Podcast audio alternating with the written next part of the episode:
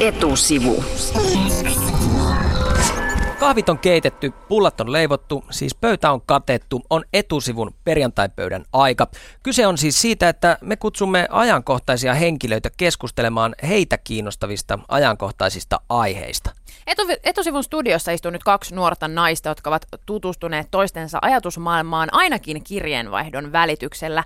He ovat poliittisten puoluejärjestöjen puheenjohtajia, joiden kirjeenvaihto koottiin myös kirjaksi Punavihreä, sinivalkoinen. Vasemmiston nuorten puheenjohtaja Lee Anderson, terve. Moi moi. No millainen tämä kirjaprojekti oli? Miten sä kuvailisit sitä? Musta se oli ihan mielenkiintoinen projekti kyllä, että musta oli tavallaan siistiä jos niin tekee paljon politiikkaa, niin kerrankin oli semmoinen mahdollisuus vähän perusteellisemmin avata sitä omaa maailmankuvaa ja niitä omia näkemyksiä, että ei ollut vaan niin tätä nopeata väittelyä, että nyt sulla on kaksi minuuttia, nyt sulla on puoli minuuttia, vaan että, että sai niin rauhassa ja ajatuksella enemmänkin avata sitä. Ja olihan se ihan silleen mielenkiintoista, että pääsi niin kurkistamaan sen vastapuolen ajatuksiin myöskin ja siihen ajatusmaailmaan, mikä sitten ei ole itsellään hirveän tuttu tai läheinen. Eli kurkistusaukko kokoomukseen. Vähän kokoomus nuoriin erityisesti, että nämä on jotenkin vielä enemmän oikealla kuin kokoomus. Studiossa on myös kokoomusnuorten puheenjohtaja Susanna Koski. Moi Susanna. Moi moi. Mitäs jäi käteen tästä teidän kirjaprojektista, jossa kävitte kirjeenvaihtoa Liin kanssa? No siis valtava hieno kokemus ennen kaikkea, että toihan oli aivan ainutlaatuinen projekti ja itse ainakin koen, että varmasti yksi hienoimmista, mitä on, on niin tällä matkalla tullut tehtyä. Ja just ihan sama, mitä Lii sanoi, että se on, se on ollut hieno mahdollisuus päästä näkemään ja yrittämään ymmärtämään sitä, että minkä takia toinen ajattelee asioista sillä tavalla kuin ajattelee, koska kuitenkin me varmasti puhutaan siis samoista haasteista, joita halutaan yhtä lailla ratkoa, mutta ne, ne reseptit ja lääkkeet on sitten ehkä kovin erilaisia. Li Andersson, sä haluat perjantai-pöydässä puhua oppositiopuolue keskustan puheenjohtaja Juha Sipilän viimeaikaisista möläytyksistä. Kyllä. Selvennetään kuuntelijoille sen verran, että Sipilä totesi viikonloppuna ää, ja, ja vaati kovia toimia valtion talouden kohentamiseksi. Sipilän mukaan julkisen sektorin osuus bruttokansantuotteesta on noussut 58 prosenttiin ja virkamiehiä on täten vähennettävä kymmenillä tuhansilla, mutta sitten paljastui, että Sipilä puhui itse asiassa palturia. Hänellä oli nimittäin mennyt luvut ja tilastot sekaisin pahanpäiväisesti. Ainakin tilastokeskuksesta oikaistiin Sipilän puheita siten, että julkisia menoja ja bruttokansantuotetta vertaillaan kahden eri tunnusluvun välillä ja siinä ei vertailla niin kuin toisen osuutta toisesta.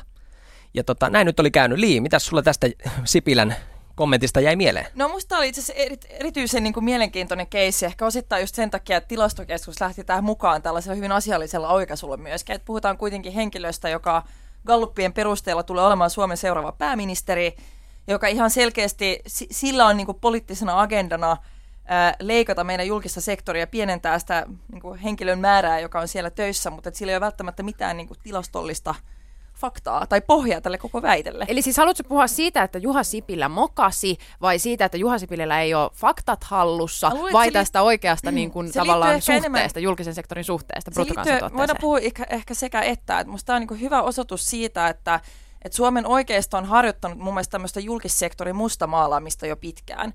Et tosi usein törmää tällaisia väittämiä, että meidän julkinen sektori on ylipaisunut. Ja silloin käytetään nimenomaan tätä 58 prosenttia, mitä Sauli Niinistö esimerkiksi myöskin on käyttänyt puheissa aivan vasta niin kuin tismalleen samalla tavalla kuin mitä Juha Sipilä nyt. Mutta tosiaalisesti kukaan ei pysty niin väittämään tai avaa sitä, että onko meidän julkinen sektori ylipäätänsä ylipaisunut. Et jos me tarkastellaan ää, sitä ihmisten määrää, joka on julkissektorilla töissä – niin ei se ole paisunut mihinkään. Se on itse asiassa pysynyt niin kuin aika samalla tasolla jo pitkään. No mitä mieltä on kokoomusnuorten puheenjohtaja Susanna Koski? No, tämä, tämä erehdys, mikä Sipilälle sattui, niin on varmasti aika yleinen ja varmaan sattunut aika monelle muullekin.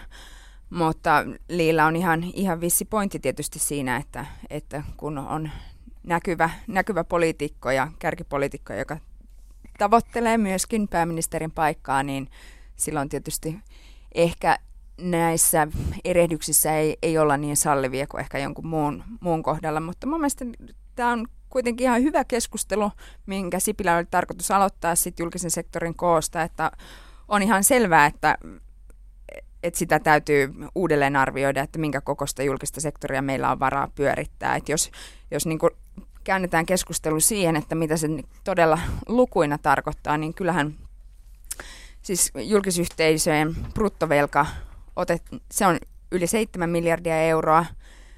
Julkisen, julkisyhteisöjen menot asukasta kohti Suomessa on, mitä se olisi, 21 000 euroa rapsakasti Eli tästä vuositasolla. lukujen siis, luettelusta niin. nyt olet sitä mieltä, että julkinen sektori on liian iso, niinkö? Totta kai, ja sitten kun, kun niin kuin poliittinen järjestelmä päättää sitä rahoituksesta ja koosta, niin se on, julkinen sektori on aina virkamiehillä on enemmän ikään kuin tietoa siitä, että mitkä ne prosessit ja todelliset tarpeet on. Mutta eikö se näytä vähän pahalta, että kenties tuleva pääministerimme esittää argumentin perusteilla, jotka ei pidä paikkaansa? No, että ko- kotitöitä läksyjä tehty. Mun mielestä se on, on paha moka ja mä väitän myöskin, että tämä 58 prosenttia on käytetty tarkoituksenhakuisesti. Eli, sitä, tavallaan väärin sanottu niin, no, vai? joidenkin poliitikkojen toimesta, että mä luulin kyllä, että Sipilä ehkä enemmänkin vaan mokas, mutta et, koska sitä on, niin kuin esiin, tai se on esiintynyt niin paljon erinäisissä kirjoituksissa ja puheissa, että kyllä mä väitän, että ikään kuin se idea on se, että halutaan luoda sellaista kuvaa, että julkinen sektori on ylipaisunut, josta sitten seuraa tämmöisiä, mitä mä äsken kuultiin Susannastakin, että on, täytyy uudelleen arvioida. No otetaan nopeasti tähän väliin käsi ylös. Kuka ei ole koskaan omassa työssään mokannut? Ja mä en ainakaan voi nostaa. no niin, eli tavallaan nyt voidaan ehkä, ehkä jo siirtyä eteenpäin siitä, että Juha Sipilä on todennetusti mennyt sanomaan väärin, mistä ikinä hänen mokansa johtuu, niin, niin siitä ei nyt oikein voida olla varma, oliko se tarkoitushakusta vai ei. Mutta kun puhutaan tästä julkisen sektorin koosta, niin onko se nyt siis, onko se liian iso vai onko se liian tehoton? Mun mielestä enemmänkin puhu, pitäisi puhua nimenomaan siitä, että että niin palveluiden sisällöstä, toimiiko se tällä hetkellä. Ja kyllä meillä on siellä Suomessa mun mielestä isoja ongelmia, mitä pitäisi ratkaista, että esimerkiksi tämmöinen siirtyminen yhden luukun periaatteelle, esimerkiksi myöskin meidän palvelujärjestelmä on aika sekava, ihmisiä pallotellaan paikasta toiseen, ihmiset ei saa apua ajoissa, meidän niin kuin terveydenhuollon painopiste esimerkiksi on liian voimakkaasti nyt tämmöisessä raskaassa ja myöskin kalliissa erikoissairaanhoidossa sen sijaan, että sä saisit sen avun silloin, kun sä tarvitset, saisit apua ennaltaehkäisevästi ajoissa, jolloin myöskin tulee halvemmaksi yhteiskunnalle. Et tällaisia ongelmia meillä on, mutta koko tämä niinku puhe siitä, että pitää leikata, pitää potkia 10 000 tyyppiä pihalle, josta se ei myöskään niinku tarkentanut sitä, että mistä niitä potkitaan. No myöhemmin, hän Sipilä tarkensi, että ei tarvitsisi ketään potkia pois, vaan esimerkiksi niinku eläköitymisen kautta virkamiehet vähentyisivät. Paljon on Sipilä joutunut tarkentamaan puheitaan kyllä tässä, mutta Tämä on niinku, mun mielestä niinku ideologista puhetta. Tämä on politiikkaa ihan Susa- puhtaasti. Susanna heiluttelee kättään täällä. Asiaa tuntuu riittävän. Niin, että mun mielestä meillä on ihan yhteinen näkemys siitä, että siellä julkisella sektorilla on, on tehostamisen varaa. Ja kysehän on siitä, että millä tavalla, ihan samalla tavalla kuin yrityksissäkin, niin julkisella sektorilla täytyy myös sitä hävikkiä pystyä minimoimaan, että, että se raha, mitä yhteisesti kerätään, niin käytetään myöskin oikein. Et mun mielestä meidän koko järjestelmä ei tarvitse rakentaa sillä periaatteella ja sen varaan, että, että kaikille kaikkea ja kaikki maksaa siis valtavan korkeana, korkeana maksuina ja korkealla verotuksella. Viime Suomen Kuvalehdessä Juhana Vartiainen valtion taloudellisen tutkimuskeskuksen johtaja puhui siitä, että julkisen sektorin tehtävä ei, ei missään tapauksessa ole työllistää ihmisiä. Mitä mieltä te olette tästä niin kuin väitteestä? Onko julkisella sektorilla myös vastuu ihmisten työllistäjänä, ei vain palveluiden tarjoaja? Ei tietenkään ole vastuuta ihmisten työllistäjänä. Että totta kai kaikkien ihmisten, jotka työskentelee julkisella sektorilla, niin heidänkin palkkaan käytetyt varat on ensin niin kuin tuotettava yksityisellä sektorilla, jotta ne voidaan sitten sitten tota, maksaa heille palkkoon. Mitä niin, sanoi Li Andersson? on sinänsä ihan älytön väite, että kyllähän julkinen sektori on yksi iso työllistäjä jo tällä hetkellä Suomessa ja myöskin julkinen sektori osallistuu siihen yhteiskunnalliseen arvonlisäykseen, mitä täällä muodostetaan. Eli, eli kyllä ihmiset saavat myöskin palkkaa ja maksaa veroja, jotka ovat julkisella sektorilla töissä. Mutta se, mihin mä luulen, että Vartiainen tässä viittasi, niin ehkä pikemminkin työllistämistoimenpiteisiin, eli siihen, että, että kun ihmiset saa palkkatukea esimerkiksi, niin pitääkö julkinen sektori kantaa siinä vastuuta. Ja kyllä mun mielestä julkinen sektori pitää kantaa vastuuta myöskin tukityöllistetyistä esimerkiksi aivan yhtä lailla kuin yksityinenkin. Et päinvastoin se voi olla erityisesti tilanteessa, jossa me nyt ollaan, jossa työttömyys on kasvussa – ja silloin myöskin työttömyydestä tulevat kustannukset julkiselle sektorille, että nekin on kovassa kasvussa, niin mä näen, että olisi vain järkevää julkisen vallan silloin toimia ja käyttää niitä keinoja, mitä julkisella vallalla on äh, ihmisten tukityöllistämiseen, joka kuitenkin on inhimillisesti myöskin kestävämpi ratkaisu kuin se, että jengi joutuu olemaan kortistossa vaan puhtaasti. Ja perjantai-pöydän ideahan on se, että meidän vieraamme saavat valita itse ö, aiheet, joista täällä studiossa keskustellaan. Ja Susanna Koski, kokoomusnuorten puheenjohtaja, sä olet valinnut aiheeksesi keskustelun luottamuksesta ja rehellisyydestä. Siis olisit voinut valita ihan minkä tahansa tavallaan, tavallaan asiakysymyksen, mutta sä oot lähtenyt tänne vähän niin kuin tunteiden tasolle. Miksi? Siis se ei ole mun mielestä mikään välttämättä tunnekysymys ja kyllähän siis luottamus ja rehellisyys mun mielestä ne liittyy myös politiikkaan hyvin Ehdottomasti. ehdottomasti.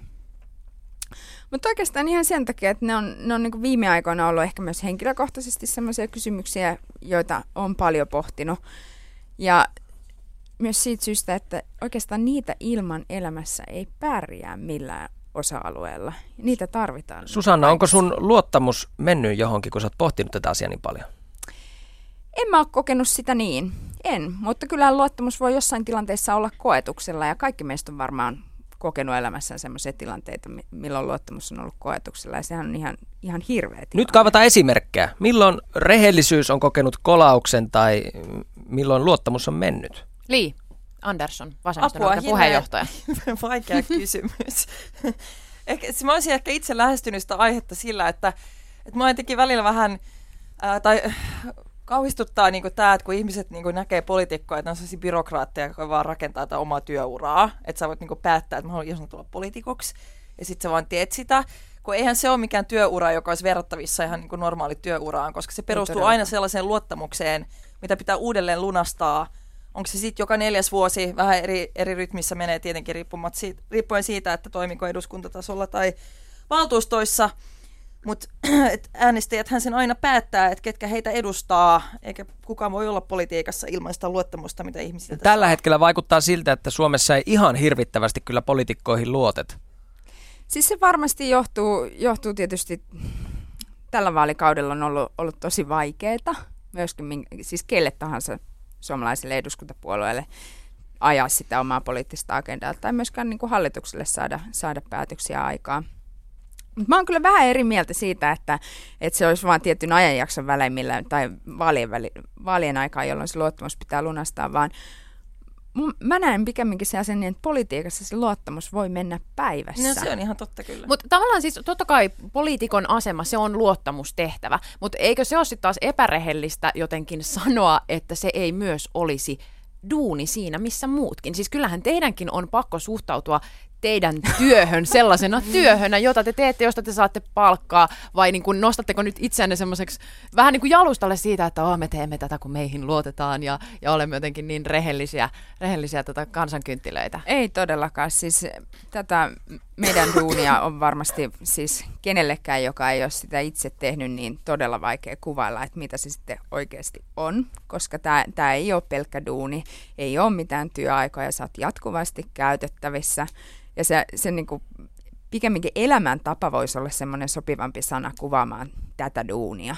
Susanna Koski, kokoomus poliitikkojen imagotut- politiikan ima- tai puolueiden imagotutkimuksessa katsottiin ylimielisimmäksi puolueeksi Suomessa. Herättääkö se hirvittävästi luottamusta, jos puhutaan, puhutaan luottamuksesta ja rehellisyydestä äh, politiikassa?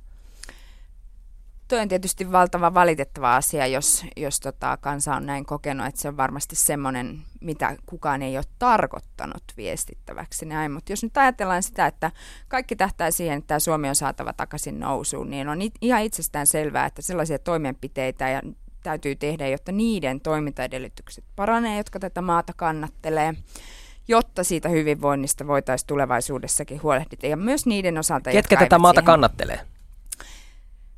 Kaikki, jotka työtä tekevät, ensin enässä yrittäjät, siis ka- kaikki, jotka pystyvät omalla panoksellaan tavalla tai toisella huolehtimaan siitä omasta ja läheistensä hyvinvoinnista ja sitä kautta myös, myös koko yhteisestä hyvinvoinnista. Liian... Ensinhän täytyy, täytyy niin kuin luoda arvoa, jotta sitä hyvinvointia voidaan jakaa myös muille. Li Andersson, onko luotettavan puolueen merkki se, että äh, lähdetään hallituksesta kesken kaiken pois? Mm, kyllä siis siinä mielessä, että, mehän ollaan myöskin niin kuin meidän luottamus olla siellä eduskunnassa saanut äänestäjiltä, jolle me ollaan annettu tiettyjä lupauksia. Ja me ollaan myöskin kommunikoitu sen pohjalta, mitä me ollaan vaaleissa sanottu, että me halutaan tehdä, että mitkä on meille esimerkiksi sellaisia kynnyskysymyksiä, ää, joita me ei voida esimerkiksi, jonka, jonka suhteen ei olla valmiit tekemään kompromisseja. Ja tämä niin sosiaaliturvan leikkaaminen oli yksi. Se oli ihan selvää ja se oli selvää myöskin muille hallituspuolueille, että vasemmistoliitto ei voi sellaista hyväksyä. Niin jos me silloin oltaisiin jääty hallitukseen, niin mä luulen myöskin, että se moni olisi kokenut sen ikään kuin, ää, tai heidän luottamus olisi mennyt silloin meihin, koska silloin me ei oltaisi oltu rehellisiä, eli pidetty kiinni niistä asioista, joita me ollaan sanottu, että nämä on niin ne kynnyskysymykset. Mutta tuntuu, että nyt puhutaan niin kuin, myös luottamuksesta aika paljon kahdella tasolla. Siis just tästä, että puolueet ovat tietynlaisessa niin kuin, luottamuksen velassa omille äänestäjille, mutta sitten entistä tärkeämpänä jotenkin pidetään myös sitä kaikkien meidän yhteistä etua, joka nyt on suuressa vaarassa, kun Suomi on niin huonossa tilanteessa. Ja, ja niin kuin, siellä painii joku ihan oma luottamuksensa, siis luottamus vaikka siihen, että hallitus pysyy kasassa, ää, ettei tarvitse järjestää ennenaikaisia vaaleja, mikä varmasti jotenkin tavallaan kaikkien tavoite. No Suski siis, viittaa siellä, anna Niin, tulla. siis tuossa on kyse myöskin niinku hallituksen sisäisestä luottamuksesta, ja se ei ole korven, tai siis se ei ole hyvällä tasolla tällä hetkellä, sen mä tiedän, ei myöskään niinku nyt sen jälkeen, kun kaksi on lähtenyt, niin se ei silti ole parantunut mihinkään. Mun mielestä ennenaikaisia vaaleja tai, tai mitään semmoista ei kannata liikaa pelätä koskaan, mutta, mutta sittenhän se siis luottamus, kansalaisyhteiskunnan luottamus ja meidän kaikkien tunne siitä samassa veneessä olemisesta, niin kyllähän sen totta vieköön rapisee tässä, jos, jos niitä, jotka sitä työtä tekevät, jotta sitä hyvinvointia voidaan jakaa, on paljon enemmän kuin niitä, jotka ei syystä tai toisesta pysty tai kykene itse asiansa vaikuttaa. Mutta mä luulen myöskin... Mä, mä, Lyhyesti vielä tähän loppuun. Okei, okay, no meillä, meillä on vähän tulkinta erimielisyys tästä, koska mä en luulen, että yksi syy sille, että myöskin tätä yhteistä luottamusta on yhä vähemmän, tai että ihmisillä on vähän luottamusta poliitikoihin, liittyy siihen, että ihmisillä ei ole sellaista tunnetta, että me ollaan samassa veneessä enää. Niin, ollaan että kyllä niin kuin ihmisten väliset ja ihmisryhmien väliset erot on myöskin kasvanut, jos tarkastellaan tuloeroja tai terveyseroja ja muuta. Että se, että meillä on kokoomuslainen ministeri, joka ei ymmärrä sitä, että kuinka paljon suomalaisia on, jotka tienaa alle 2600 euroa kuukaudessa, niin en mä usko, että se ainakaan niin kansalaisten luottamusta varsinaisesti lisää. No niin, Susanalta viimeiset kommentit tähän perään. Hyvin lyhyesti mitä enemmän pystytään lisäämään työmäärää ja niitä, jotka työtä tekee, niin sen, sen paremmin me saadaan vahvistettua sitä tunnetta siitä samassa veneessä olemisesta. Sa- Et, niin, etusivun ne... vieraana perjantai-pöydässä vasemmisto nuorten puheenjohtaja Li Andersson ja kokoomusnuorten puheenjohtaja Susanna Koski.